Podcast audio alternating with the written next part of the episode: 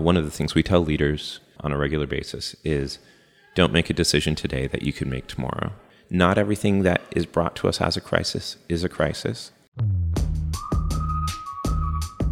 Welcome to the No Fat Cats podcast, where we help high-performing teams get even better. I'm your host, Wesley Dean. Thanks for joining. In this episode, I sit down with Chris McNiven, who leads Aspire Lead Well. Leadership is one of those topics that I've realized is just increasingly so important within the creative team context. There have been times where I've had great ideas as a videographer. I wanted to produce something that looked amazing, that looked cool. But then I realized that if it didn't align with the core message of the organization or the company I was working with, they just weren't going to go for it. And then also I've realized is that at times when I had great ideas, they didn't get anywhere because the direct person I was working with didn't have the leadership capacity. So I might have a good idea, but if I was working with the director of communication and they couldn't convince their CEO or president to do something cool, it was never going to get done. And that is why leadership is so important if you want to produce amazing work that's cool, inspiring, but if there's not someone providing that leadership, you're never going to produce something that is awesome. I'm here with Chris McNiven, and we are sitting in the Well Coffee House in Fishers, Indiana. That's right. Where your coffee purchase helps provide clean water to people around the world. So I'm sitting down with him for a conversation on leadership. So Chris McNiven, I guess it's Dr. Chris McNiven, I believe. Just Chris. He leads Aspire.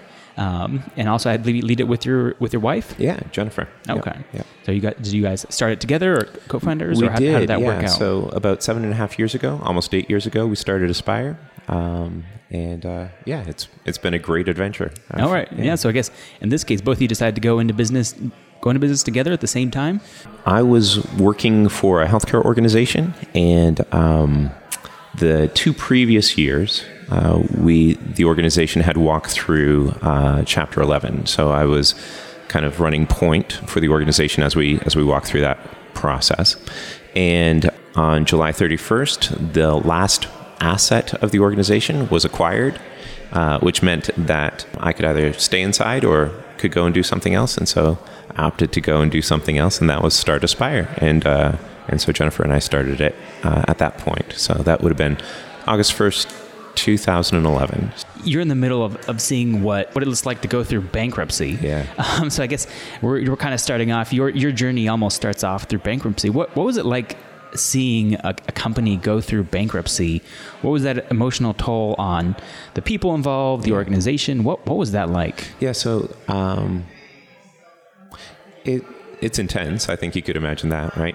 And it's complicated because I think there were definite points of pain. Decisions you're making are impacting people's lives in fundamental ways. But there's also these moments of growth, of learning, of camaraderie. And, when you're in something really deep with a group of people that you can trust, there are some pretty rich moments in there, too. So I refer to it as not something that I would volunteer for, and not necessarily want to do again, but really grateful for the experience. There was a lot of learning. There was a lot of coming together. In fact, a number of the folks that work at Aspire are people that I walked through those waters with when we were in that company. So there was that. There's the hard stuff, but it kind of balances each other out a little bit. So it sounds like this opportunity of going through bankruptcy was almost a very fundamental shift to do what you're doing today when it comes to leadership. I think it informs a lot of what I do. Not that it's in reaction to, I think there were fine leaders there and those sorts of things, but that it was a very formative time. There are deep waters that you're swimming in, and so you learn a lot of skills. You come to have strong beliefs about how things work best. And I'm a researcher at heart, right? And so having those experiences, it really brought a lot of the research to life for me in how I think about how people lead and how what they do directly impacts those who follow them. So, what made you decide to really get into the leadership? Now, Aspire is more of a, how do you describe it, as a leadership consulting organization? Yeah, leadership advisory firm. So, so we used to call ourselves a management consulting firm, but there's a lot of those out there, right? And really what we do is we work with leaders about leadership. Now, those leaders are everything from frontline influencers, kind of non-positional leaders, people who just through their work practices, others look to them, through top leaders in organizations who are setting strategy and direction and goals, who are envisioning the future, right? Or inviting others to envision the future with them. So. Okay, great. Now, I know, especially for any kind of creative team or the process, you know, leadership is just so extremely important because you have to be able to cast a vision of where you want to go, what you're hoping to do, and then at the same time, help get there, help steer the team to get there. And so I think oftentimes leaders, if they don't quite understand, they want to hire someone who they can bring on board and sort of kind of let them go to do their thing. But if they haven't clearly communicated objectives and goals, the communication team just sort of goes in a different way that they want to go. It doesn't necessarily line up with what the leader is wanting. Yeah. If things aren't aligned. So how important is that alignment? And what are some of the biggest issues that you find within organizations that, is there a reoccurring theme or issue? Yeah. So we actually look at three different areas. We look at living mission, which is all about alignment, building health, which is kind of your connectivity and readiness for change, and then improving performance, which is, are you actually achieving the things that you set out to achieve?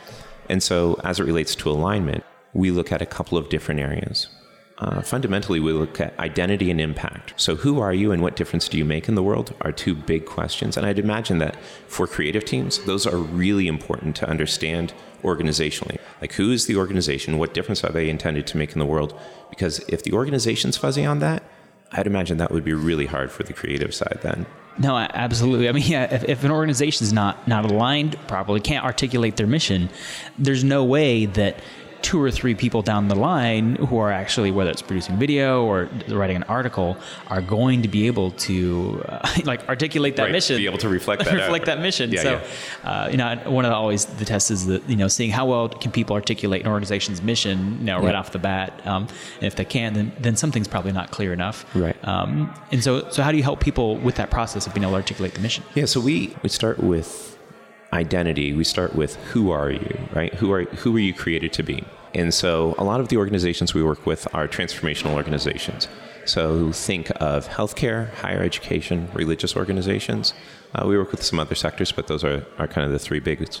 And they have long histories. A lot of these organizations have long histories. So they have a historical sense of who they are, but maybe not a sense of who they are today. And they have a deep sense of what difference they were making in the past 100 years, but maybe not who they are.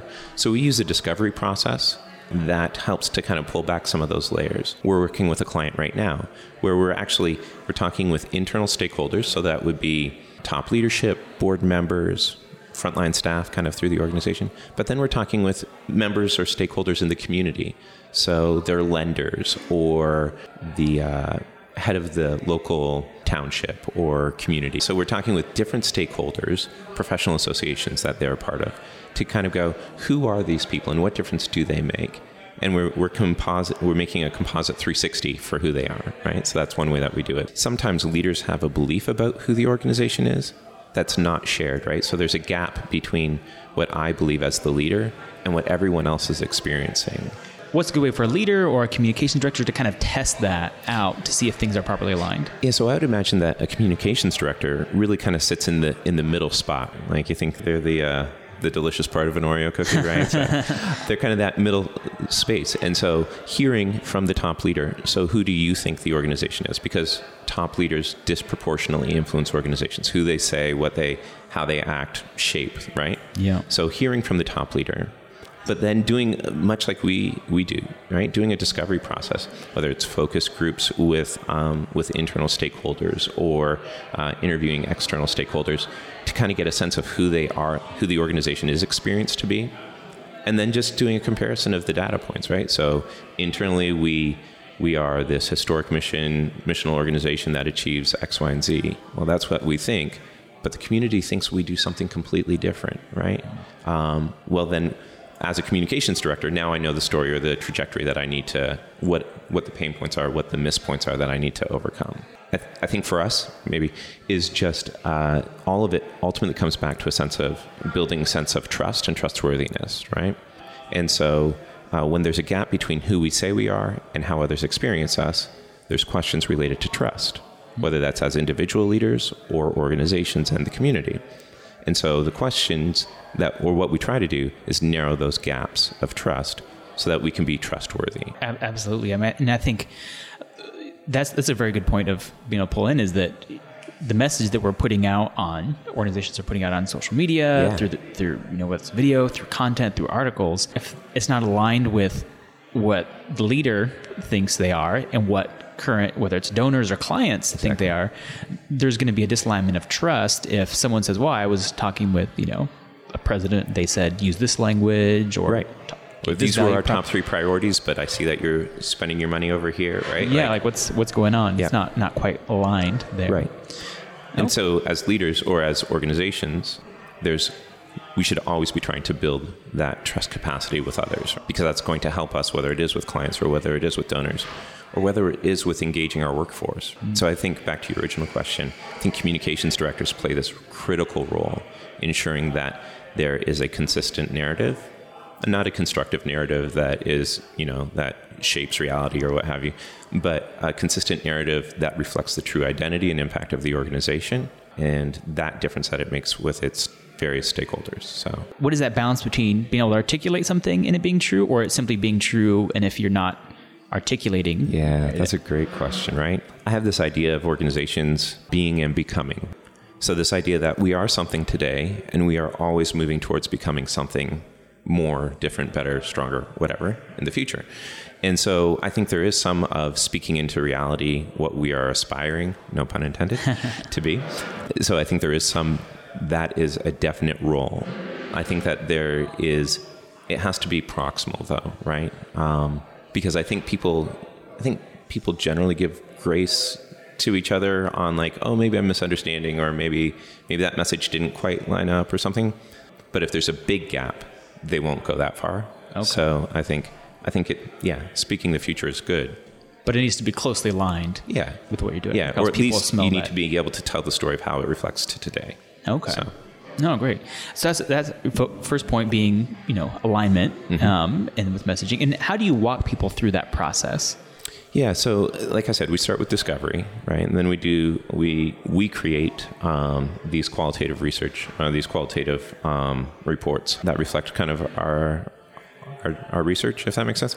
So we present those, and we just kind of wonder with people, right? Like wonder about where their alignment is, wonder about where their gaps are, wonder about what this says about them today and what this says about them in the future. So so we do a lot of this, a model of co-production. So we walk with people where we act as kind of inputs, synthesizers, presenters, and then wonder with people. So what does this mean to you, and where do you want to go with this? And then we create plans out of it. We're also, at the same time, so if we use this process, say, in strategic planning, we're at the same time looking at the market, looking at competitors, looking at different revenue streams and business opportunities for organizations, so that we can go, so what is this saying about who you are today, where you want to go, and what probably is actually feasible or not feasible in the future for you? Okay. Yeah, no, that's helpful. So without using any, you know, organization names, do you have any examples of times or groups where you went in and they had an alignment problem, or... Oh, sure. You know, how often is this? And I think the scariest part is obviously when organizations aren't aware that they have an issue. Right. And that first step is identifying it. Do you have any examples of what that looks like? And are there any ways that the people could self-evaluate, taking a few minutes to see if they do have an alignment issue? Yeah. So I would say that most of the organizations we walk into have an alignment issue. It comes out to us, though, as... communication here is horrible. When we walk in and we start doing our focus groups, that's what we typically hear. Communication is bad. I don't think I've ever walked in, done a focus group, and people are like, communication here is amazing. It's the best. So usually it comes at us as communication. When we peel back the layers, it is, I don't know what's going on.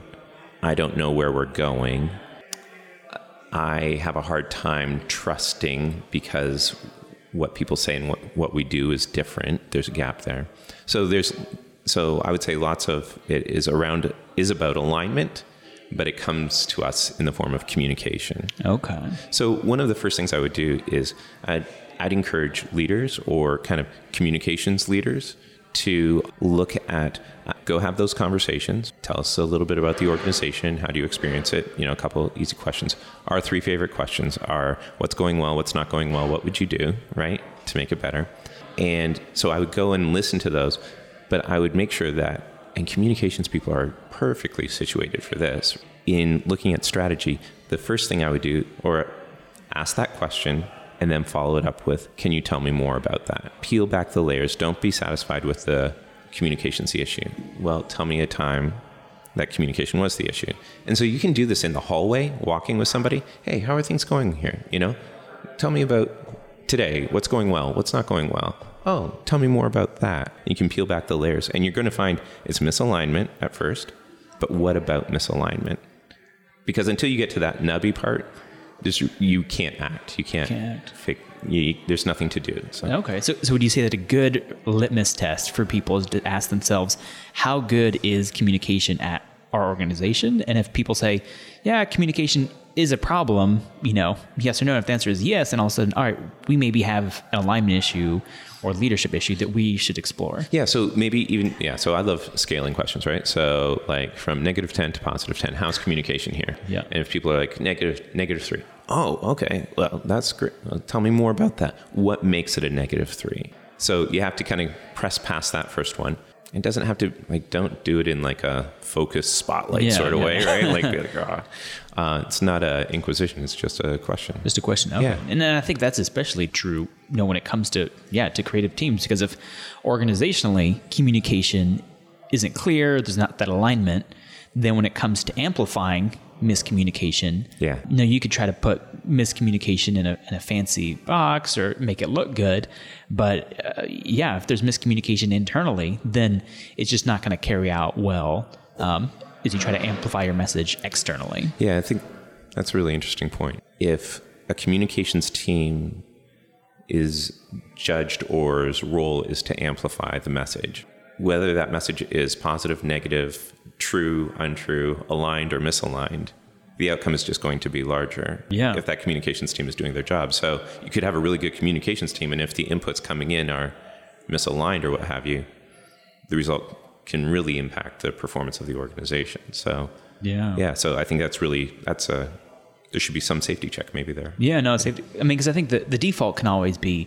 all right, let's tell some stories, or let's tell things that are compelling, which I think is a good default, where it's like, let's tell something where people can connect. Yeah. But I think when it comes to the call to action, when it comes to what that overall narrative is, if there is that misalignment internally, then you're not going to be pulling in the same way. And it can get confusing to your customer too, right? So if I'm hearing stories about how we've helped children over here, or stories about how we've brought a new product or service line to market over there, that can feel disjointed to me. Having maybe step one is testing for alignment, and step two is having a comprehensive strategy to it, so the pieces make sense in getting you where you want to go. And what is that next step that you work on? Sure. So this is a system. Live, Mission, Build Health, Improve Performance is a system. So when you work in one space, you're necessarily working in the other spaces. It's all interconnected. You just have to have frameworks to kind of make sense of a very, very messy system. Right, exactly. So we think about it in terms of people, leaders, and change. Every organization has people, leaders, and change. Yep. And where those things intersect, there are pain points and opportunities. So that's kind of our general framework. So on the Living Mission one, that's a lot of leaders and change. On Building Health, that's a lot of leaders and people, if that makes sense. Yep. So pain points there are things like the level of engagement with your workforce. So external communications can really impact things. Internal communications can really impact things as well. Absolutely. For your workforce. So that's probably the second area that we work in, is the communication between leaders and their workforce. how is that different than just overall communication, or are there a few things to look for when it comes to that internal communication? Yeah, so I think different sectors and different rhythms of businesses have different types of communication that work well. Okay. So some of the organizations we work with are 24/7 shops, right? They're healthcare organizations. They never turn off. And so you need to figure out how can you communicate in meaningful ways so those people who are on third shift are feeling as communicated to as everybody else, rather, because it tends to be in those third shift spaces. And so having people feel connected to the organization is more important, or as important as any place else. Whereas with other businesses that we work with, technology firm or an engineering firm or something, you know, professional services organization, those organizations, even the method of communication tends to be different. So there's a great tool that a partner organization of ours has to solicit and provide feedback to employees. And it's all digital, and it's all right from your phone, and it's how they manage performance. And it's ongoing. It's not like this once a year we have a sit-down conversation, right? Like, it's all communication on a regular basis, SMS kind of stuff, right? Okay. So there's different considerations I think you have to make on the internal side of communication. Okay. And so do you have any examples, especially with a lot of organizations that they might have people that work in different countries, or, you know, it's, I can imagine that that's extremely important, but do you have any tips on how do you identify if there's an issue internally when it comes to communication? Yeah. So another tool that we use, another partner organization, is Amplify. And Amplify is an employee engagement organization. They're an insights and analytics company. And what they do is they do this very thing, right? They measure regularly with pulse and follow up with pulse surveys and whatnot to find out where the communication issue is or where the other engagement issue is.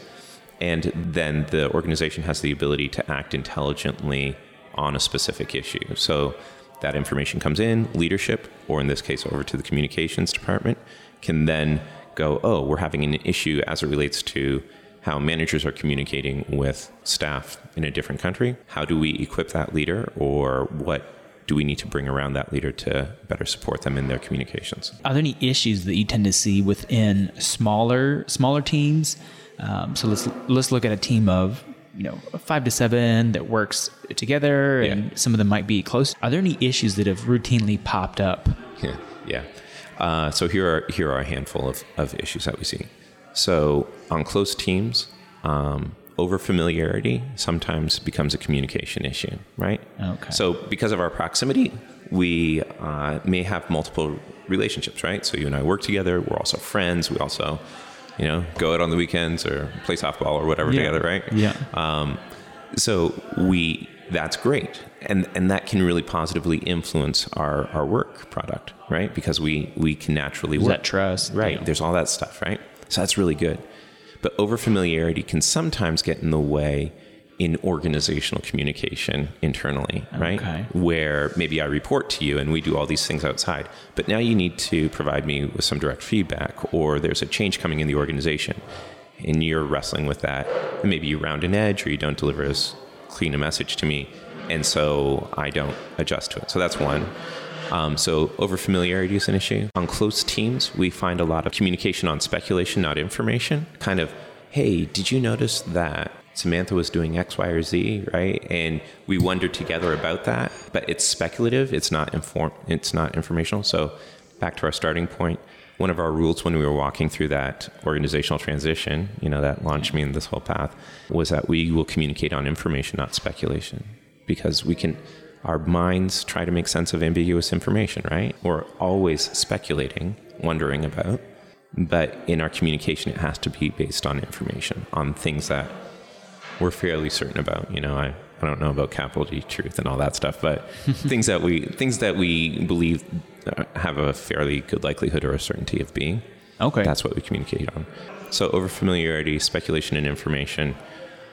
Those are two of the big ones. I think there's a ton of stuff related to just kind of lazy habits related to email and those sorts of things that we can address. But yeah, there's those two are the big ones. The big ones. Yeah. So overall, you find those are fairly common pitfalls amongst perhaps teams that are close, that work together, is that overfamiliarity when it comes to executing things. And so you just tend to miss some of the clarity. We're not quite as pristine. We're not quite as sharp. We're not quite as defined or polished as we would be in our other communication. Because of the fact that you're almost too familiar. No, because I think that is one of the things that when you don't have some of those roles clearly defined, and you know, I find when I'm out and there's someone who I've worked with before, who I trust them, I feel like I can get away with giving them less information because I'm like, oh yeah, he'll get it. We've worked before, but in reality, you know, whether we're out doing a project, they would have been better off if I'd been more clear, you know, rather than less clear and just assume that, oh, he'll get it because we've done this before. Yeah. Yeah. The more assumptions we make, the more space we create for an issue in our communication. So, yeah. Yeah. I think that. And then when it comes to speculation, do you have any examples of what does speculation look like versus making decisions based on information? Yeah. Yeah. So I think the easiest one, like I'll go back to that example of the organization filing bankruptcy. So during that process, we would take walking tours of the organization with leaders from other organizations, potential buyers. They come in, they want to kick the tires, they want to see what's what. It's all good.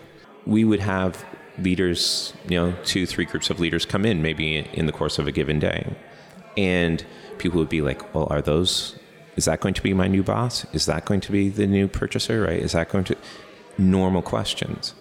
And hour to hour, the answer could change, whether they were really interested, whether their bid or their offering was meaningful, or, you know, all those sorts of things. So things could change. So if we were like, they look really good, that's speculation, waiting for information, waiting for the process to follow its natural course and then sharing. So I think part of it is there's a thing for leaders where they don't, as humans, I think we don't like silence, right? No, that's true. Yeah. And so if someone asks us a question, we don't like to just let it sit. We feel compelled to answer it. And so I think for leaders to kind of take a breath, to pause, to be okay with the silence, and to honestly say things like, when I know something, or when I'm able to share something, I will share it with you, but I don't really have anything to share at this time. And understanding that people might not be happy with you, or people might not be satisfied with that answer, because their question is a genuine question for their well-being. I think for leaders, being okay to sit with that is important. With creative teams, do you find that being comfortable with telling people we don't have anything now in regard to this project, or we don't have any updates? Yeah. But how do you firm people and their question without feeling like you're blowing them off? Yeah. And I think that can be a really individual thing. So part of this, you know, as with all good effective communication, is knowing your audience, understanding that person that you're working with, and understanding maybe what's behind that question, right? Where is it coming from? Is there an uncertainty point behind it? Is there just a natural wondering, like they just kind of have a curious and expansive mind and they're just asking the question? And I think that being authentic in our communication, in our interpersonal communication is important, right? Going, I'd really like to answer that for you. That's a really fair question for you to ask me. I can't do that at this time. Right? Okay. And so not rounding the edge, not being like maybe kind of sort of, but being very clear in our communication. So recognizing, I think there's that whole thing of recognizing the individual, validating their position, and then responding.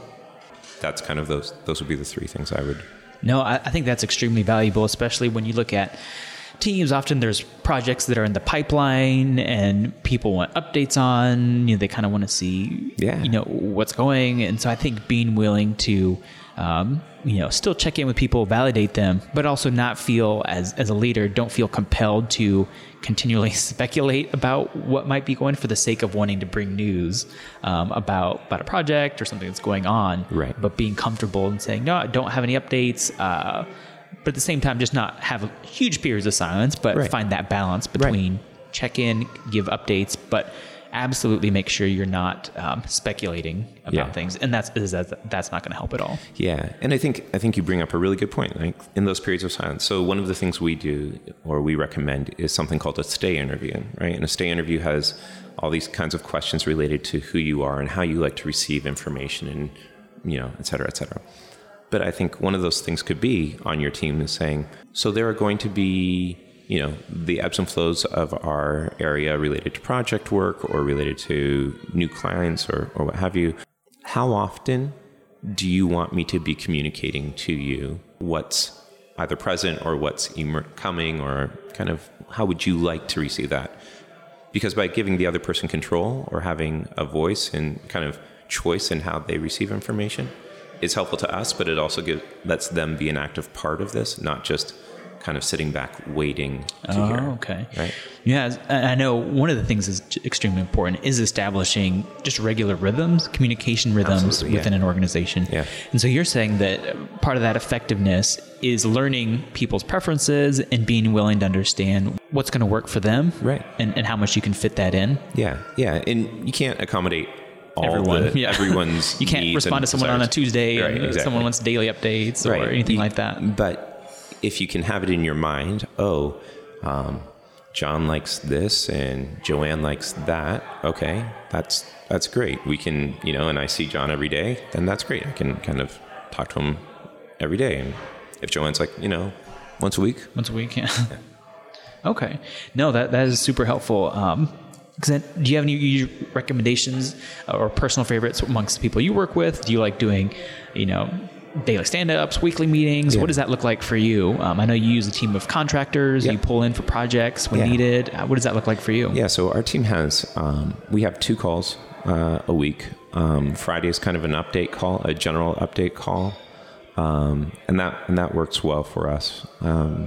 We use a variety of platforms for that. Because we're a virtual company, we sometimes we'll use Zoom or sometimes just use our conference call if we're all on the road or something like that. And on Mondays, we're developing a practice around prospect and lead generation call. That's where I was this morning, right? Okay, yeah. We were having that conversation. Where our network's expanding, are there ways that I can be supportive as people are going and looking, so...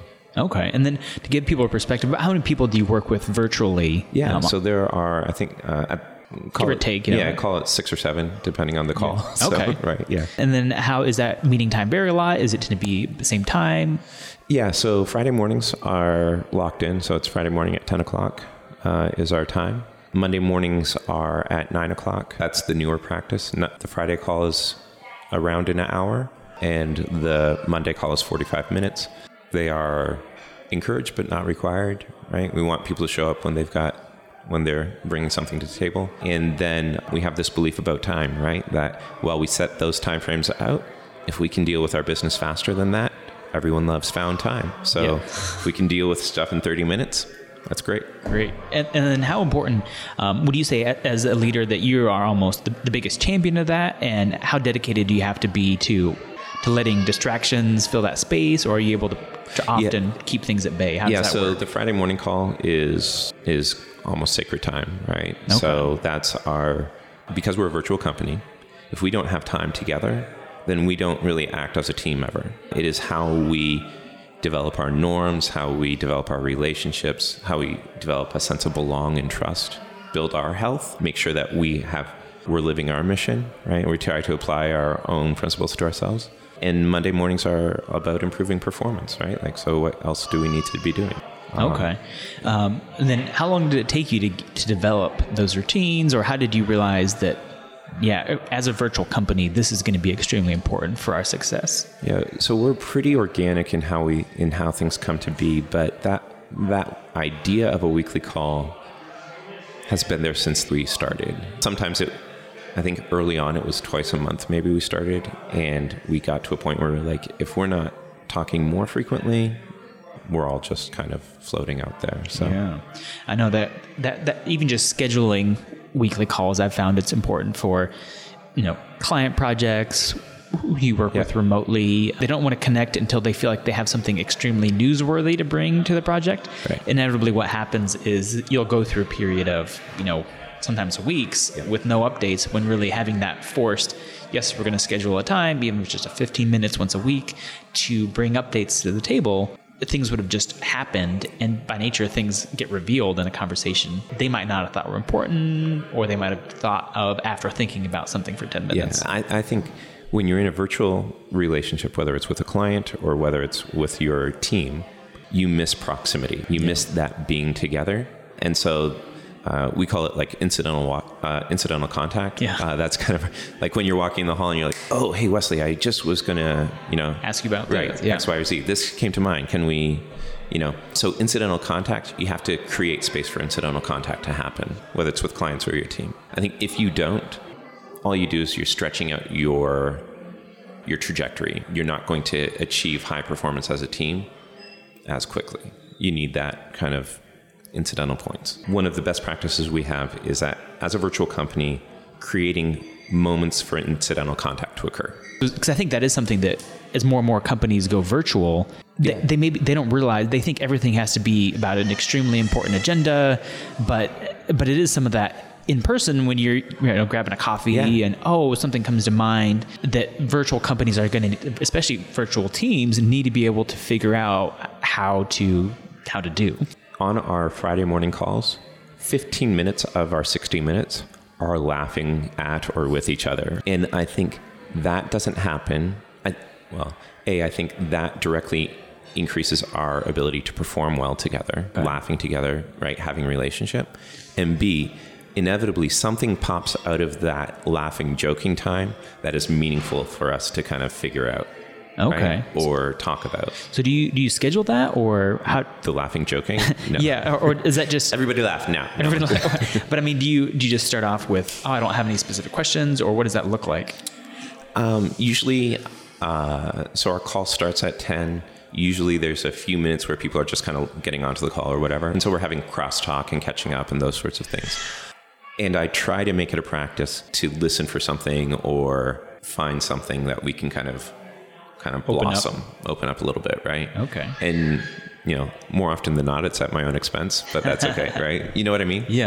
But that's, I think that creating that makes it a safe, opens up some creativity places for us. So we think differently when we use humor. So that's kind of the stuff of incidental contact. Sometimes it's just, there's a little silliness in there that sparks an idea that now you can run with. So no, well, I think that's one of the things that often teams are missing, because often, especially when it comes to communication teams, creative teams, you're using a mixture of contractors who maybe aren't in-house, which I think in some ways makes a lot of sense, is that a Absolutely. Lot of organizations don't necessarily need to have a full-time PR, videographer, graphic designer, web person, OD photographer. People, right? We're the same way. We should not have us inside. You don't need to have all those people inside, but what happens is they don't create those opportunities for incidental contact where the PR person who's on contract doesn't even know what the graphic designer is doing, or they never even talked, they've never even met, let alone had those chances for that aha spark moment of, wow, we could collaborate together to help this common organization that has hired both of us to accomplish their goals. But they kind of just get piecemealed in silo, And I think that goes back to two things. One is the overall strategy of how are we putting this thing together, right? This communication department together. And number two is understanding the identity and impact of those individual contributors. Because if the theory of multiplication weigh more than the theory of addition. So addition, right? So we've got one PR person, one graphic designer, one videographer, one... Great. That's fantastic. But when those people are working in some form of relationship, it becomes synergized. And so you're not going 1 + 1 + 1. You're going 1 × 2 × 3, right? Like you're taking it out. And I think like the output, the improved performance part just skyrockets at that point for that department. And that reverberates out to the organization then. If you don't start it with relationship, I think you can expect to have pretty status quo stale results. Yeah, that's extremely important. And that helps me kind of put a word to that, is that, incidental contact that I knew that, just interacting with people was important. But when you as a leader, or as the leader, the communications director, or the leader of the organization isn't intentional about doing that, I think you're right. It just becomes that 1 + 1, I mean, to give you an example, at one point I was, talking with a, graphic designer, and I knew that this organization could use, kind of an animated video, but when both of us talked, and it was the incidental contact together, but we didn't know, well, who's that person in the middle? Do they even want this product? But so we had this incidental contact without clarity from the central. But I think sometimes people either, they don't get both of them. They'll focus on, all right, let's get the clarity results, but don't create incidental contact. And incidental contact without that clarity doesn't, and roles and responsibilities doesn't lead to action. Yeah, and it can just create chaos too. If it's just incidental contact, right? Like if it's just building health in our kind of vernacular, right? If it's just that, that's great. But you're not going to get a result. It needs to be focused, channeled, moving towards something explicit. Mm-hmm. Otherwise, you're just proliferating something. Something, yeah, for the sake of... Which, it's like culture, right? So we say, culture always is. It just is, do you have the one that you want, right? Like, yeah. Are you building it with intentionality, or are you just allowing it to kind of grow? Yeah. Everyone has a culture, but it's just a matter of whether it's the culture you want to have or not. Like, do you like the one you have? Yeah. Because you're choosing it by not choosing. Yeah. No, absolutely. Any last words? I think what you've had has just been extremely helpful for teams. Was there a third point?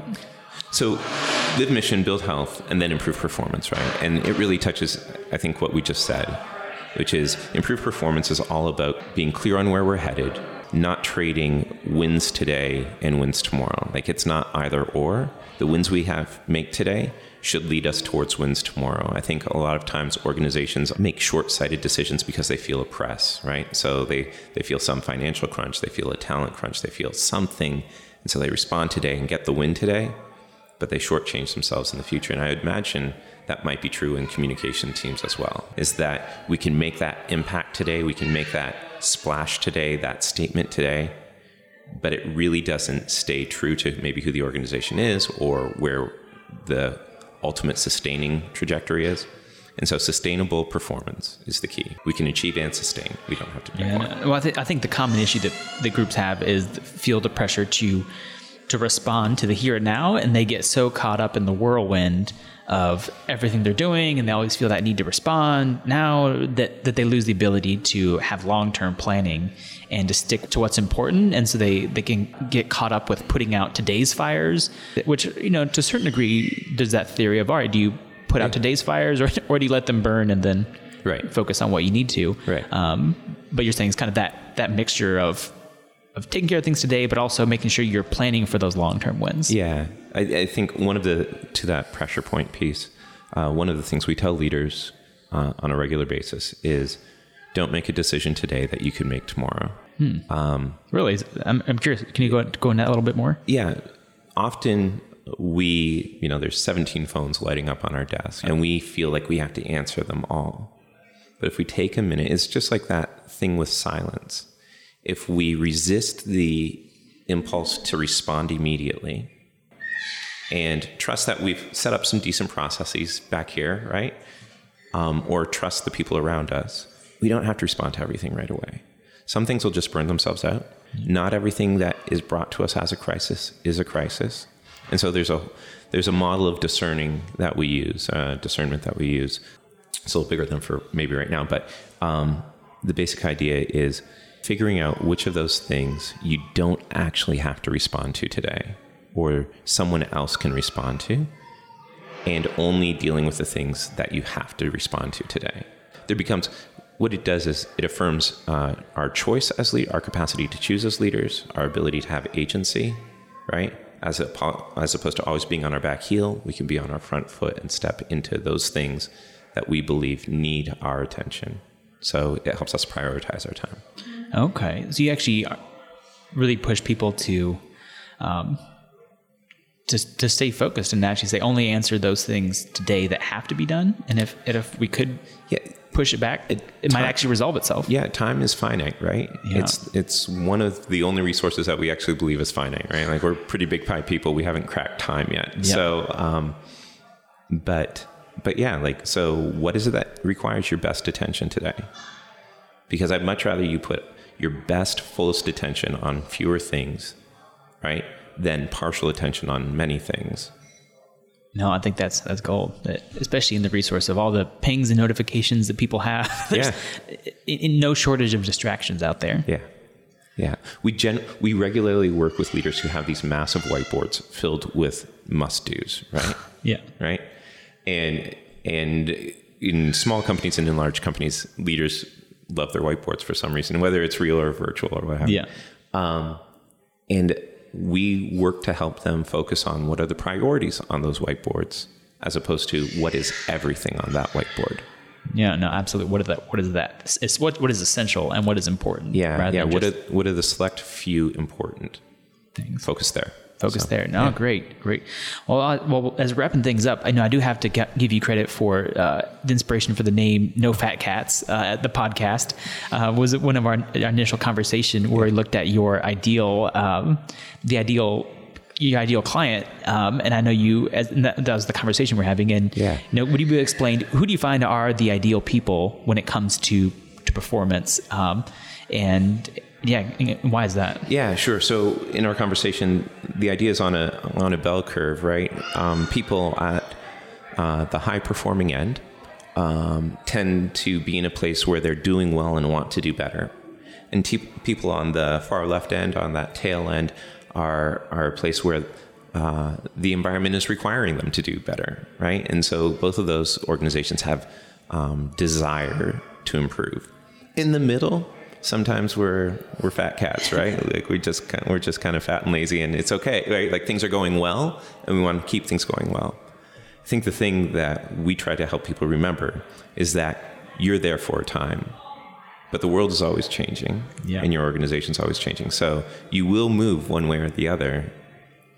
Which way do you want to move? Right? Are you going to either be going to the end of crisis, to the right, and being a high performance team, or going to the left, down the slope, and going into crisis? Yeah. And I think that's one of the reasons why, as our tagline is just, we help high performing teams get even better. Yeah. Because you have to either view yourself as a high performing team that is getting better, or you're just going to be in that space. And so if you're doing what you think you're doing well, and you're not looking to get better, eventually you're going to hit a crisis. You might be fine for now, but eventually there's going to be some sort of downturn that's going to force you one way or another. The world has a crazy way of presenting you with challenges you never thought you'd face, right? Yeah. And in those moments, if you haven't been doing your work all the way along, you get back on your back foot there. So. Yeah, no, absolutely. All right, well, a pleasure to speak with you, Chris. Thanks for joining on the podcast. Yeah, thanks for having me. All right, thanks.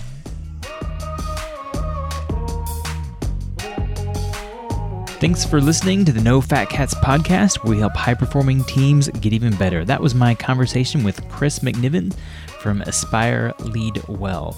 I just love the leadership tips he had to bring to the table. I learned a lot from him, and one of the things I'm going to try to do better moving forward is, start doing less. I think as a result of conversation, I've just realized that I've been doing almost trying to do too much and need to be focusing on only bringing my full attention to the things that really need my attention and trying to do a better job at doing fewer things rather than trying to do more things. So thanks for listening to the No Fat Cats podcast, and join in next week for a conversation with Tom Gearhart, who has been a financial advisor for me since I was born.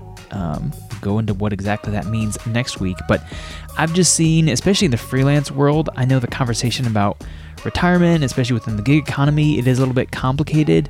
We no longer are all working for big companies that promise pensions at the end of retirement. You just show up, work for 40 years at the same company, and then get your retirement. The world no longer works that way for many of us, especially in the creatives, and we just have a conversation to make sure everyone is at least aware of the basics of what does it look like to, how do you save for retirement? What does that look like? And so it's going to be a different sort of podcast, but we'll very much focus on kind of that leadership aspect and the realization that I never want people I interact with to have gone through, 40 some years of producing great work and then reach their 60s and have a panic moment where they realize that their whole life they haven't been saving for retirement. And if this next episode helps just one of you plan better, then it will be worth it.